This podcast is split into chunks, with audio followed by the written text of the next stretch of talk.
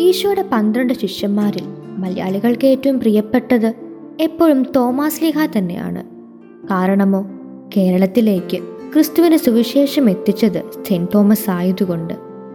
ഈശോയുടെ ഉത്ഥാനത്തിനു ശേഷം യഹൂദരെ ഭയന്ന് കഥ കടച്ചിരുന്ന ശിഷ്യന്മാരുടെ നടുവിലേക്ക് നിങ്ങൾക്ക് സമാധാനമെന്ന് ആശംസിച്ചുകൊണ്ട് ക്രിസ്തു പ്രത്യക്ഷപ്പെട്ടപ്പോൾ തോമസ് അവരോട് കൂടെ ഇല്ലായിരുന്നു.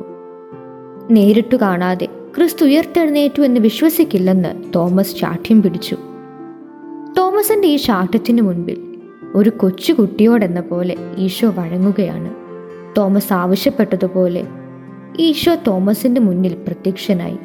തോമസിന്റെ വിശ്വാസം ഒരിക്കലും കേട്ടുകേവിൽ നിന്ന് വന്ന വിശ്വാസമല്ല. മറിച്ച് തൊട്ടറിഞ്ഞ അനുഭവിച്ചറിഞ്ഞ വിശ്വാസമാണ്. ഈ വിശ്വാസമാണ് തോമസ് കൈമാറിയതും. ഈ അനുഭവിച്ചറിഞ്ഞ വിശ്വാസം കൈമുതലയുള്ളതുകൊണ്ടാവാം കടുത്ത പ്രതിസന്ധിയിൽ പോലും തോമസ് പിറകോട്ട് നടക്കാഞ്ഞത്. ഈ തോമസിന്റെ വിശ്വാസത്തിലേക്ക് വളരാൻ നമുക്ക് സാധിച്ചിട്ടുണ്ടോ?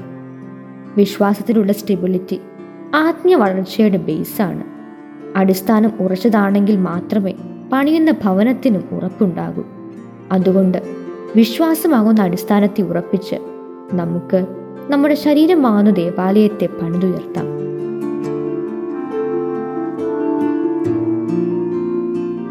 You are listening to Heavenly Voice from Caris Youth.